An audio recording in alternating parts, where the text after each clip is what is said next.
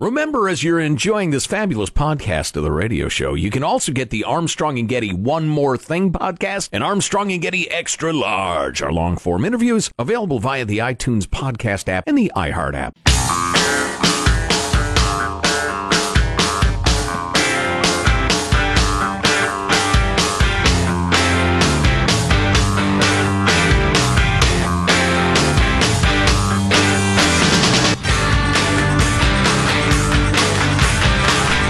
Favorite around here, David Harsanyi, because we've uh, we've like quoted liberally from a couple of his articles recently Liberally. on different topics. Uh, the other day, it was his uh, going through the different kind of fake fact checking that I really enjoyed. That was a terrific piece. Yeah. David Harsanyi is the senior editor of The Federalist. He's also the author of a new book, which I am looking forward to reading First Freedom, A Ride Through America's Enduring History with the Gun. David, how are you, sir? Thanks for having me again. Oh, it's our pleasure. That piece Jack just referenced was absolutely great. I appreciate it. I Uh, appreciate it. how fact checking is just completely degenerated. Happy Valentine's Day, by the Oh, way. stop it. So, Thank you very much. I appreciate yeah, I've never, I've never felt Mr. Harsanyi's skull, but I don't think he's such a soft head that he wants to talk about that. So, so hey, listen, it's funny in scanning the many, many headlines this morning, I've become aware that more and more people on the left, more and more pro-environmental, quote unquote, people are are saying to AOC and the Green New Dealers, "Hey, thanks for making us look like idiots." So, so the criticism is starting to come from those quarters as well. Well, I think what they really mean is why were you so honest about what we want to do in the long run, right? Um, you jumped the gun here. You know, um, obviously they don't want to tell you what they, you know, the things that they want to engage in to get this project of theirs done. But the fact is that AOC is right. If you if you want to eliminate fossil fuels in 10 years, you're going to have to do something authoritarian. You're going to have to tell people how to live their lives. You're going to have to coerce them, and you're going to have to get rid of the energy they use. That's the only way to do it. Otherwise, you're not being serious. And when you say that you're not going to use any nuclear energy, you're probably not being very serious anyway. Well, so do you think they believe that? We're trying to figure out what's going on here, and, and, and uh, a lot of our theory is that it was simple is similar to Trump going around saying we're going to build a giant wall and Mexico's going to pay for it, and very few people. uh, Trump, uh, I mean, I listened to that and I thought Mexico's not going to pay for the wall, but but I understood that he was he cared about this issue more than most people have in the past. Is that what AOC is trying to do? Just go so far over the top. She's the leader of this issue because they can't actually believe this stuff. Yeah, it's hard for it's hard to believe that they actually believe or she actually believes that we can do that stuff. But I think that their beliefs, sort of socialistic or even environmentalistic beliefs, are kind of like how people believe in religion. I'm not saying religion is not true. I'm saying that you have to have some kind of blind faith to do it, and that you just assume that because you believe these things so strongly that anything can be done. You know that that that your faith can do anything, including getting rid of all our energy sources. Well, my opinion uh, on this sort of thing is usually there's a coalition of s- different sorts of people, including the true believers, the the uh, dewy-eyed, pie-in-the-sky, twenty-something bartenders of the world who actually believe that that we can eliminate all fossil fuels in a very very short time. Just because they have no patience for actually doing mathematics. And then you have the strivers who think, okay, that's a little out there, but you know, I'm in favor of this stuff, generally speaking. So what the heck? I'll be, I'll go along. That's your Amy Klobuchars who, who knows better, you know. Um, but then, then there are the cynics who understand, okay, this is a great political hammer I can hit my opponents in the forehead with. And if I'm Al Gore, I can make zillions of dollars based on the dewy eyed dopes of the world. And so I just think those people come together and that's how you get a political movement going. Yeah, no, I think you're right. And populism, in a sense, is telling people what they want to hear. There's no way Kamala Harris thinks we're going to get rid of all our fossil fuels in 10 years. I don't believe that she believes that. And and there are others. By there's one other group, by the way, is like Nancy Pelosi, who immediately realized this was going to be politically problematic and sort of ripped it. She knows that uh, some of this sounds completely crazy. What I think happened was all these coalitions came together against Trump. You know, the the the, the sort of more strident you were about it, the more popular you got. And then one day we had to hear what these people, you know, the ideas these people had, and then you're like, oh my God, they're crazy, you know. And um, I think that that Democrats are going to have to work that out. One other interesting angle of this to me is um, and and Trump did this by tweeting. He could bypass the Republican Party or a lot of the power brokers and and reach people and and get his own power base. And AOC has done that also. We're into a new era now. You don't have to wait your turn to get on the right committees and wait till the party's behind you to become a, a star. AOC being in Congress for a couple of months has had the conversation dominating um, uh, story for, for a couple of weeks now. Yeah, and I would say that she's actually, at least from my point of view, a likable person. Sure. Who, who touches on certain things that are actually people view as, as problems. You know, with you know the same sort of things actually that Trump did about how you know the system's rigged and it's unfair for a lot of people and so on. So I don't think we should underestimate her. She's obviously she has she has a great reach, but um, I think that what happens is within the Democratic Party, there are people who have been around a long time and they understand that in the end you have to make something work for the American people or they turn on you. And uh, Trump has sort of done that. Uh, you know, AOC is long, far away from, from really getting anything done yet. Yeah, but she's not the last person that's going to figure out that. Oh no, that that the you know social media following and, and, and Twitter or however you're going to go about it is that's that's the way politics is going to work. And isn't populism going to go into like hyper speed now? It's in hyperspeed. Also, I just want to say, I mean, it's not just her. She was sort of, you know, they put her on the cover of fashion magazines and put her on CNN all the time, and a lot of people lifted her up as a sort of spokesman for for this move, for spokesperson for this movement.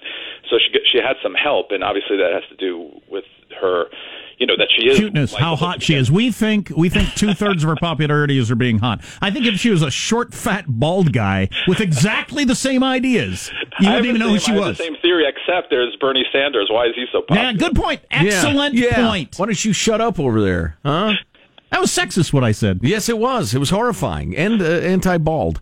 Uh, David Harsanyi's the senior editor for the Federalist. I, say, I can't believe it's sexist to say that someone's attractive. I mean, it doesn't. That just seems like a compliment to right. me. No. Right. So yeah, I agree with both of you guys. I think we're we're entering uh, what's going to be an incredibly peripatetic, frantic, giant uh, personality coming to the fore and commanding all of our attention and mobilizing the marchers. And three weeks later, as Chris Rock said, "Hit a day, gone today." right. But, but we'll. I guess we'll live through it. Hey, uh, David, listen, because we're stubborn and, and, and bitter and boring, we won't let people forget that the one existential threat against the United States of America is our own uh, irresponsible spending and our national debt. Any thoughts on the uh, debt passing 22 mil? Or I'm sorry, 22 trillion?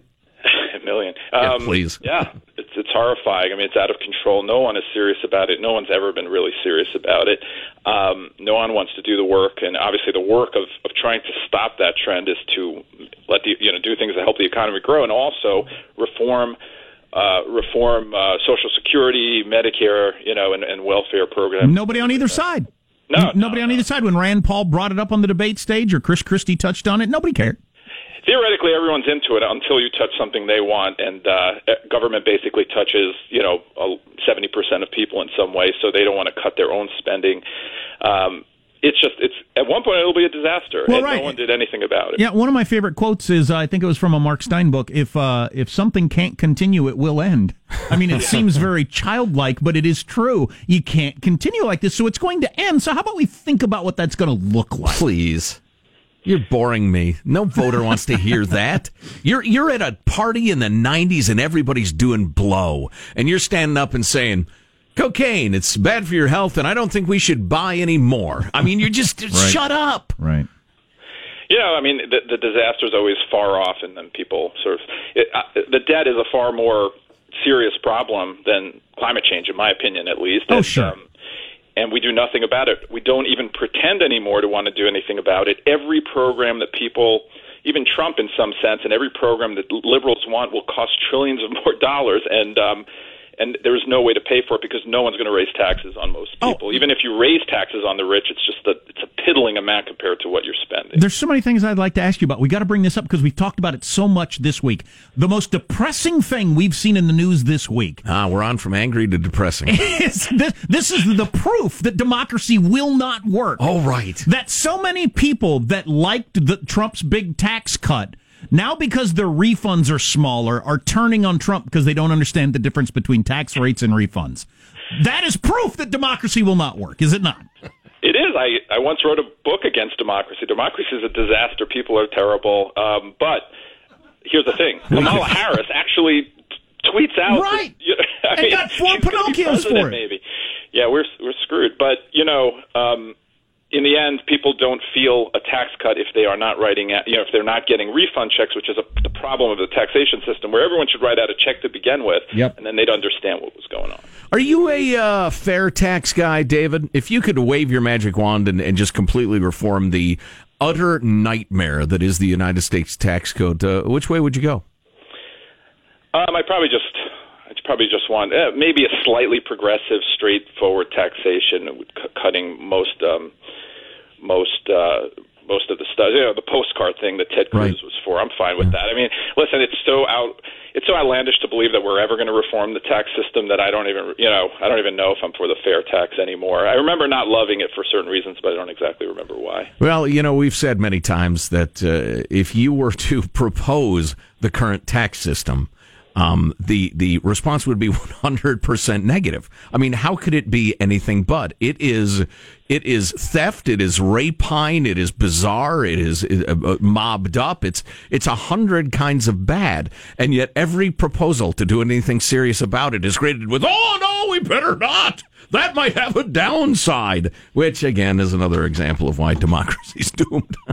Yeah, I mean, who you know, it's it's it's it's racketeering basically. You're you know you're paying yourself, and then you're proposing more policies that bring in more money or spend more money, and, and you have there's no responsibility to balance it out. I mean, I'm not for a balanced budget amendment for a few reasons, but the idea that you don't even have to worry about balancing anything out is crazy. No one lives their lives like that.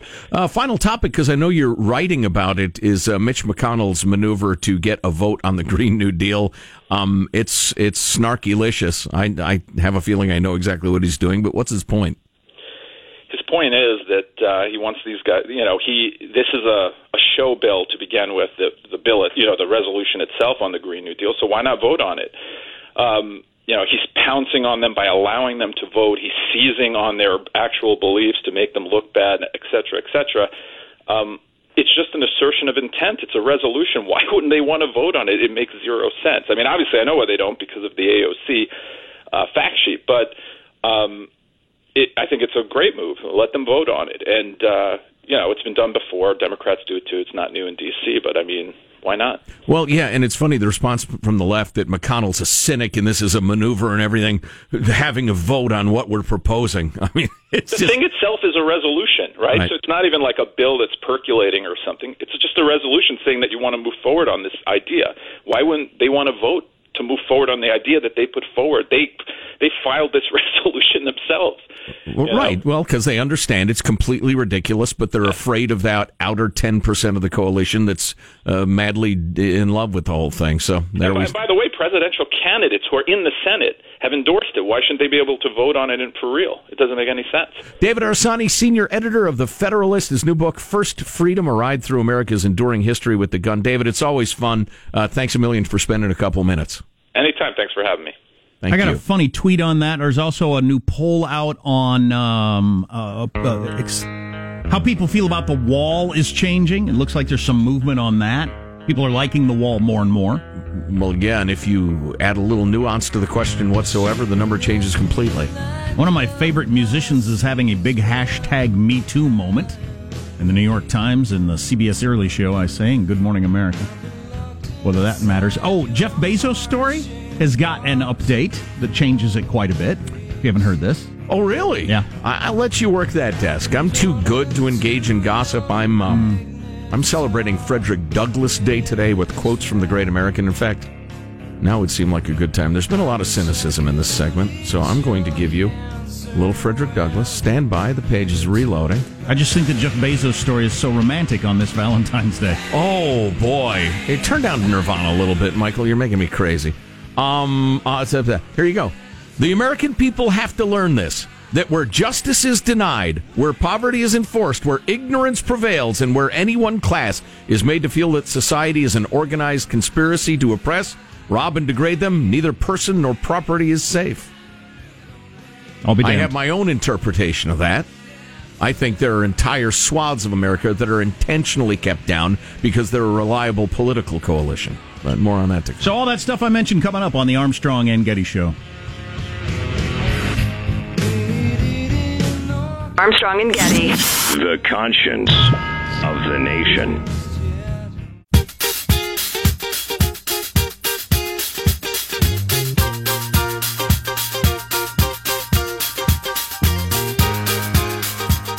The Armstrong and Getty Show.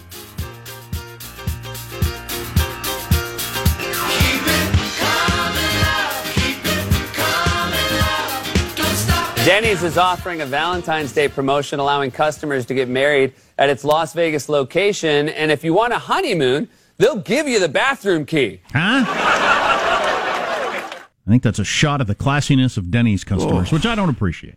Oof.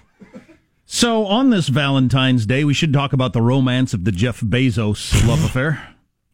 Um, there's new information out on that. First of all, I'd never gotten around to reading this Atlantic piece. Yeah, it's in the Atlantic of why do smart people send nudes? Because that's one thing I wondered is why is a guy in his 50s who's high profile sending around pictures of his junk? Just seems like a bad idea. But uh, for younger people, and then you know, if you're single again, you you would you would uh, you know you would do it what other people are doing. When in Rome, It's younger people because when you're when you're older and been married for a while, you're probably not sending junk to each other. You're junk to each other in your phone. Mm, No. I'll be home tonight. How about I just show it to you then if you want to see it, as opposed to it being out there in the internet somewhere. Yeah, not a lot of changes to report. Uh, Roughly the same as status quo. it was last week. Yes. Um, but eighty percent of young adults have sent or received an explicit message or photo. Eighty percent. So it's as it says here in the Atlantic. It's just part.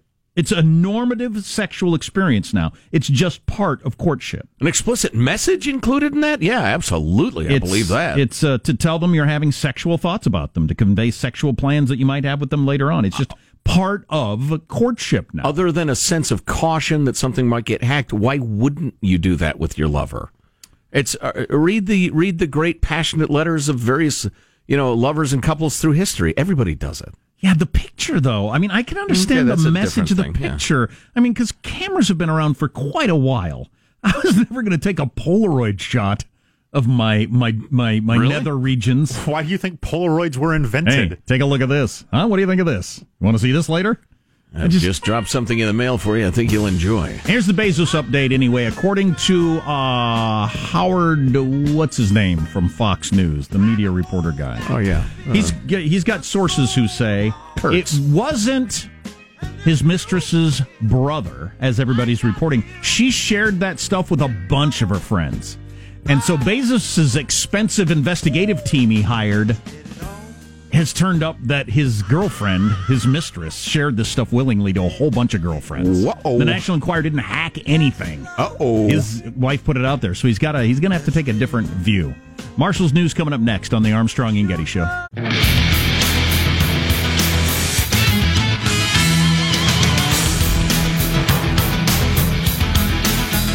So the point is, it still could have been extortion from the National Enquirer the way they handled uh, their communication with Bezos. right. But it's a slightly different story now that there was no hacking or illicit taking of this stuff. she the- was sharing it with a bunch of her friends, and one of them sold it to the Enquirer. Here's a question for you.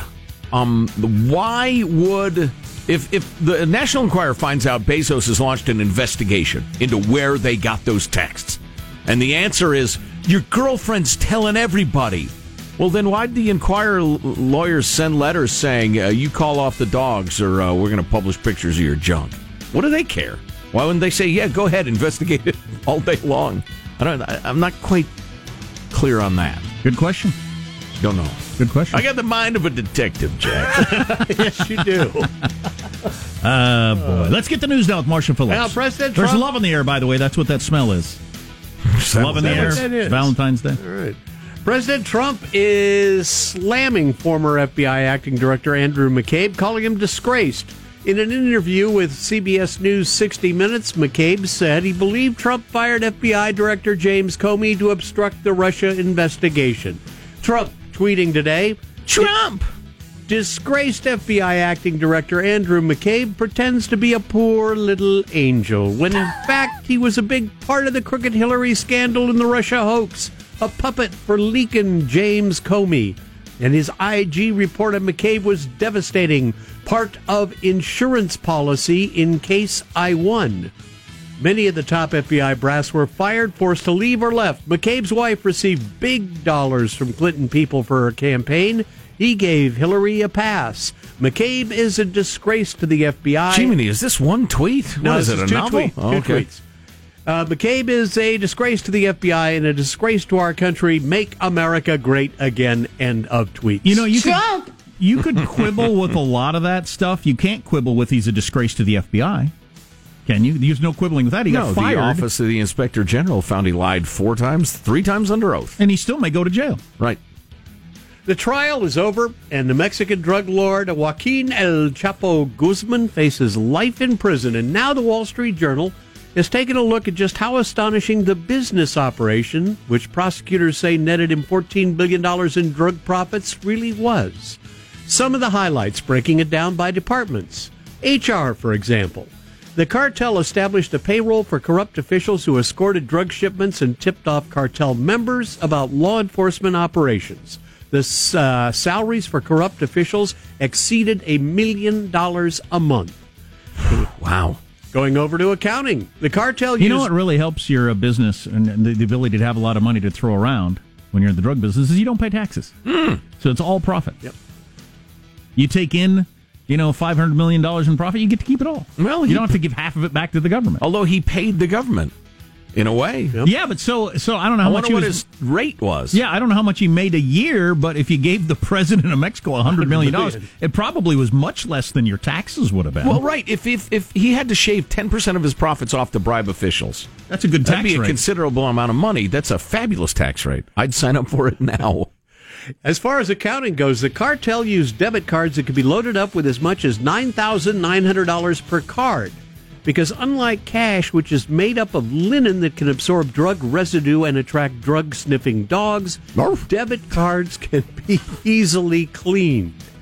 And as ah, far as Boy, lo- they thought of everything. as far as logistics goes, workers installed train spurs, secondary tracks, inside warehouses in cities like Chicago and New York where they could park the trains and sledgehammer the drugs out of the metal walls without arousing law enforcement suspicion. Sledgehammer the what now? They had the drugs in the walls of the train. Yes. The oh, metal Oh, I see. Okay, I thought the walls of the warehouse. No, What? Okay, no. got it. Sorry, Bot- wrong bot- walls. Bottom line, the report says El Chapo's empire rivaled governments and multinational companies in its power and sophistication. I'll bet it did. Boy, I tell you, I- If only El Chapo had used his, uh, his his talents for good and not evil. Talented guy. Obviously. And it turns out singer songwriter Ryan Adams is accused of sexually harassing One of my musical heroes, one of my favorite all time musicians. Oh, great. Hashtag me too, Jack. Adams stands accused of sexually harassing and abusing women. Almost 20 women, including his ex wife Mandy Moore, have lodged allegations in him in a New York Times report yesterday. Many of them claim he dangled career opportunities in front of them while trying to have sex with them. Moore claims he was psychologically abusive and belittled her musical abilities, while Adams' ex fiancee Megan Butterworth says he was controlling and emotionally abusive. He is also accused of having a graphic and inappropriate online relationship with a 16 year old girl. Who was telling him that she was 18. Right. Yeah, I read that whole piece, and that that part is yeah, that's that's not cool. There was a lot either. of it, and not not because I care about standing up for Ryan Adams, who I'm sure is a nut job. Um, uh, just a lot of it just sounded like kind of business as usual to me. Really, so a record producer tells some young hot chick, "I'm going to make you a star," and then hits on her. There are songs about that. and then she's disappointed that he's he's interested in hitting on her. So he wasn't raping her like Harvey Weinstein. Right. Listen, uh, you know when the he was he started a band called Whiskeytown in the '90s, the '90s uh, roughly, and uh, they're fantastic. And both Jack and I love the album, and uh, it was universally known within two years of that album coming out. It's a great album, by the way. Get it? Um, that he was an unstable, neurotic, drug addict, and drunk. I mean, dude is troubled, and everybody knew it. right. He'd start fights with his band. He'd walk out of gigs two songs in. I mean, he was just wildly unstable. So listen, he was a crappy boyfriend. He was a bad boyfriend and trouble girls. But the, most of the article struck me that he was just a bad boyfriend. So, are we going to have the same standards in music and movies and TV and all that sort of stuff that we have in the regular workplace? I suppose you could make the argument that we should. I don't know how realistic that is. Well, yeah. you can't repeatedly hit on people in the, at the, the insurance company. Repeatedly hit right. on the same girl over and over and over Right. again. You can't do that. You'll get in trouble with HR. Sure. Are you going to have that in the in the world of the uh, music? Maybe you should. I just don't know Yeah. how realistic it is. Uh, yeah, the idea of saying, "Hey, I'm going to make you a star," when his real interest was having sex with her. I mean, obviously, uh, that's not that's not something I would do. That's not the way I would choose to live my life. I think he's a bad guy, but I- again, we need gradations of these things. You know, he wasn't raping anybody. He was just a crappy boyfriend. Well, I'll tell you. So- I never heard anybody say this, but I've assumed it all along. A couple of years ago, when Taylor Swift had her monumental album 1989, Ryan Adams covered the entire album. He did his own version Right. of the album 1989, and I now am certain. I thought at the time, I thought he's just trying to get into her pants. he just thinks she'll be so impressed with this, with his ad, ad, ador, adoration of his her album, Yeah. that they'll get together. She being way, out, you know, above that league Yeah. like, yeah, what? That's kind of weird. All right, whatever. Yeah, thanks. Glad you like the songs. Because that was a weird thing to do. It was an interesting choice. There you go. That's your news. I'm Marshall Phillips, the Armstrong and Getty Show, the conscience of the nation. The uh, the fabulous and clever Liz Phair once released an album that was a song by song reply to the Rolling Stones' Exile on Main Street. Do you think she was trying to get into mix pants? No, that's not what Ryan Adams was up to. All right. Um. Uh. Yeah. Well. You know, I don't. I don't want the industries to be like way. But Oh, no, I don't a- think it's cool. If you're a young hot woman and a guy in a music business says, "Hey, I can make you a star," have your eyes wide open. yeah, yeah. I suppose you shouldn't have to. In a perfect world, It's always been that way in the entertainment oh business. please, yeah, I, yeah. I don't. I, maybe it's that we're in the as the great Don Geronimo used to say, the lowest rung of show business. Yeah, I've kind of caught on to the fact that people pretend to like us when we're on the way up. Yeah, I got that. And it's true with pretty girls, too. I'd suggest you figure that out before you get into show business. People are a little phony. What do we got coming up, Joe? Jack, some really, really revealing poll numbers on the immigration debate, the wall, the, the, the ports of entry, the illegal, everything. Yeah, attitudes seem to be changing on the wall. And or the questions have just been asked in such a wildly prejudicial way, you don't know what people think. Huh. All on the way on the Armstrong and Getty Show. Armstrong and Getty. The conscience Of the of the nation.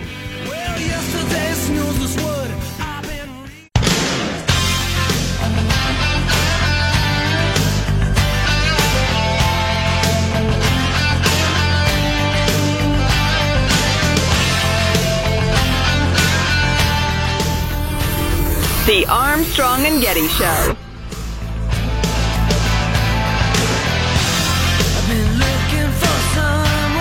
Gotcha. You're playing Bryan Adams, Bah Ryan Adams. not Ryan Adams.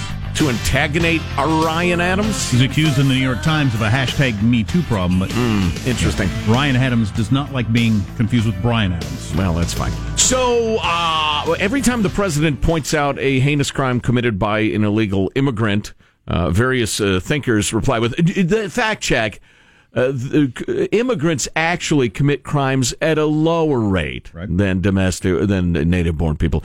That is such an idiotic argument. I, I I'm going to play you a clip. Not because I want to portray immigrants or illegal immigrants as a class, as one thing or another, but to help un- illustrate what an idiotic argument that is. Illegal immigrants were convicted of 1,641 homicides, nearly 1,300 kidnappings, almost 4,000 sexual assaults, and nearly 30,000 assault. The question is not the rate at which people commit crimes. I have It's- big quibbles with that number anyway, right. because the way they arrive at it is troublesome. But Right, anyway, right. back to your point. But it's the crimes. Did you hear all those thousands and thousands of crimes, each of which has a victim? Have you ever been a victim of a violent crime? Has somebody you love very much every ever been a victim of a violent crime? It robs, never mind the physical trauma in many cases, it robs their joy. It increases their fear. It can cause problems in their hearts and their minds and their souls for the rest of their days on earth. It's a terrible thing. And those many, many thousands of crimes would not have occurred if those people were not in the country. It's not one of those economic arguments where, well, if uh, they didn't do that, somebody else would have done that. No, it doesn't work that way. So that argument is idiotic, and I'd like you to stop making it. now, moving along. Fox News poll out recently um, echoes in many ways uh, all the other polls about uh, do you favor a, a U.S. Mexico border wall? It's little less than half. Oppose 50%, favor 46%. Those numbers bobble up and down. Um, but uh, yeah, if if you've heard the mainstream media mention over and over again that uh, the majority of Americans actually oppose the wall. Well, I have a quibble with that because the wall usually gets back to what Trump himself said on the campaign trail 30 feet high, concrete, border to border, which is ridiculous. But, you know, he hasn't been saying that for a very long time. He, do you have a comment on that before I get to my favorite poll result? Well, it's grown from 39% to 46% since last September. So Right. that's uh, that's significant movement. Oppose has stayed more or less the same, but the support has grown. I think as more and more people have understood that the wall means, oh, fences and barriers where it's appropriate. Listen to this, though. This is, this blows my mind. Would you be in favor of a budget deal that includes money for barriers, money for other sorts of security, and humanitarian aid. In other words, the obvious sort of compromise that could have happened before the shutdown, during, after the shutdown, Or this afternoon. this afternoon, next week.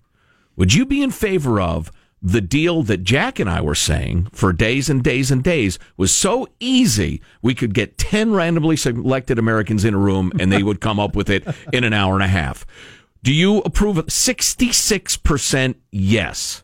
Only 21% oppose it. And those are hardcore open borders types. And, you know, frankly, I'm a little surprised it's as high as 20%, but huge majority of Americans, more than three to one, says, oh, yeah, that sounds good.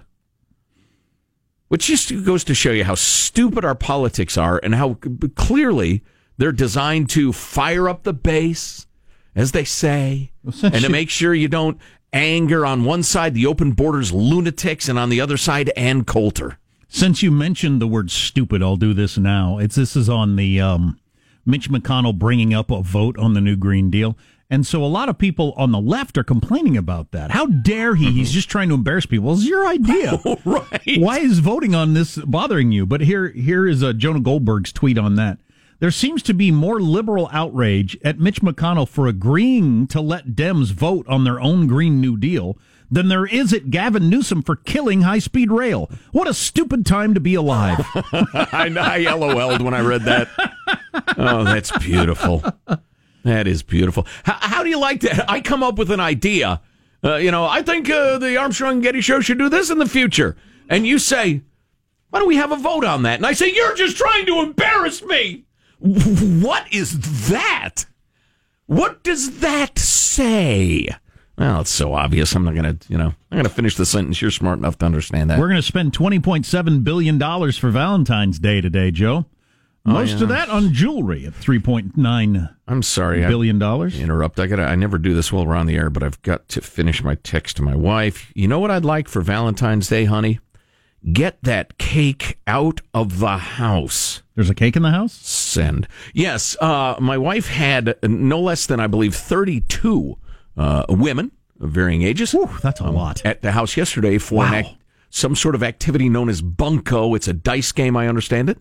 And I was Okay. exiled to my own bedroom with my own dog as at least one of the participants is deathly afraid of dogs, and I have a big black dog that's got good watchdog instincts, and so wants to check out everybody and will run right up to you, and which would cause her to plots, and I have sympathy for that. Plots. So I was, uh, so I was forced uh, to retreat to the master bedroom with its very few amenities, which included merely a nice meatloaf sandwich, bottle of wine, my iPad, which was used for watching news and uh, going through emails and preparing for the Armstrong and Getty show, then watching a basketball game, and then perhaps even stupider activities than that while hanging out with my dog all night. I was not looking forward to it. Turned out to be, it was like a bachelor hang. Where do I get to sign up for that? It was a bro hang. I kept, he'd come over, uh, you know, he was agitated for a while. Then he'd come over and sit next to me, and I'd say, You're totally my bro, dude. This is, this is great. This is cool hanging out. I'm a little surprised the top expenditure for Valentine's Day is jewelry. I wouldn't have guessed that. Eh, it's probably because, you know, you can get 270 guys buying candies they, to balance out one guy who buys a diamond. And, and you, guy who buys a diamond, settle down. Cut it out. I'm really bringing the national average down for how much people are spending on Valentine's Day. Evening out, three and a half billion dollars. Clothing, two point one billion dollars. Here's a pantsuit. Uh, flowers. It's got to be lingerie. Oh, utterly okay. impractical lingerie. the naughty stuff. oh, yeah. You know, with a lot of strings and laces and stuff. Made of, made of licorice. Buckles. Why so many buckles? One point nine billion dollars on flowers and candy. One point eight billion dollars. I'm probably going to go flowers and candy. The kids. I'll pick up uh, Sam from school with Henry, and we'll go to a store and we'll get mom some stuff, and that'll be fun for all of us. Ah, so yeah, okay, yeah. A child's conception of an adult Yeah. uh, adult relationship Well, some would sort include, of yeah. dessert after dinner. That's nice. Everybody will be happy. You want some cake? Big. Right now, yes. so there I am, emerging from my bro date with my bro Baxter. And I don't know. I may have had one more glass of wine than I needed. I don't recall. Um, and, and I come out and there's this giant chocolate chocolate cake. Oof. Chocolate cake, chocolate icing with fresh raspberries on the top. And I had the self control of a hungry gorilla. I mean, I just I attacked the thing. Did you use your both hands or did you stick your face in it? both hands and face, sweeping it into my hands like a giant, you know, one of those street sweepers. I was like, "Roar, I always tell my kids that I'm so hungry, I'm not even going to use my hands. I'm just going to stick my face in the plate, chew, and smear it around on my face. and and I had uh, it was like a relationship with Ryan Adams. Uh, honestly, as I dug into it, I was so excited and enjoying it so much. Then a while passed, and I thought this is probably a bad idea. And then by the time I finished eating cake, I was deeply ashamed. Hence my text: "Get that cake out of the house." Yeah, don't need it around. If it's not around, I'm not going to eat it. I'm not going to stop and buy one. If it's there, I'll eat it. If it's not there, I won't. It's it's just simple math. And every minute, I, s- I think I ought to text her, keep it around one more day. no, no, no, get it out. Do it now while you have the strength. If you love me, get it out. Former FBI director taking on Trump in a new book and a 60 Minutes interview, and we're going to have that throughout the show, along with a variety of other things. You're listening to the Armstrong and Getty Show.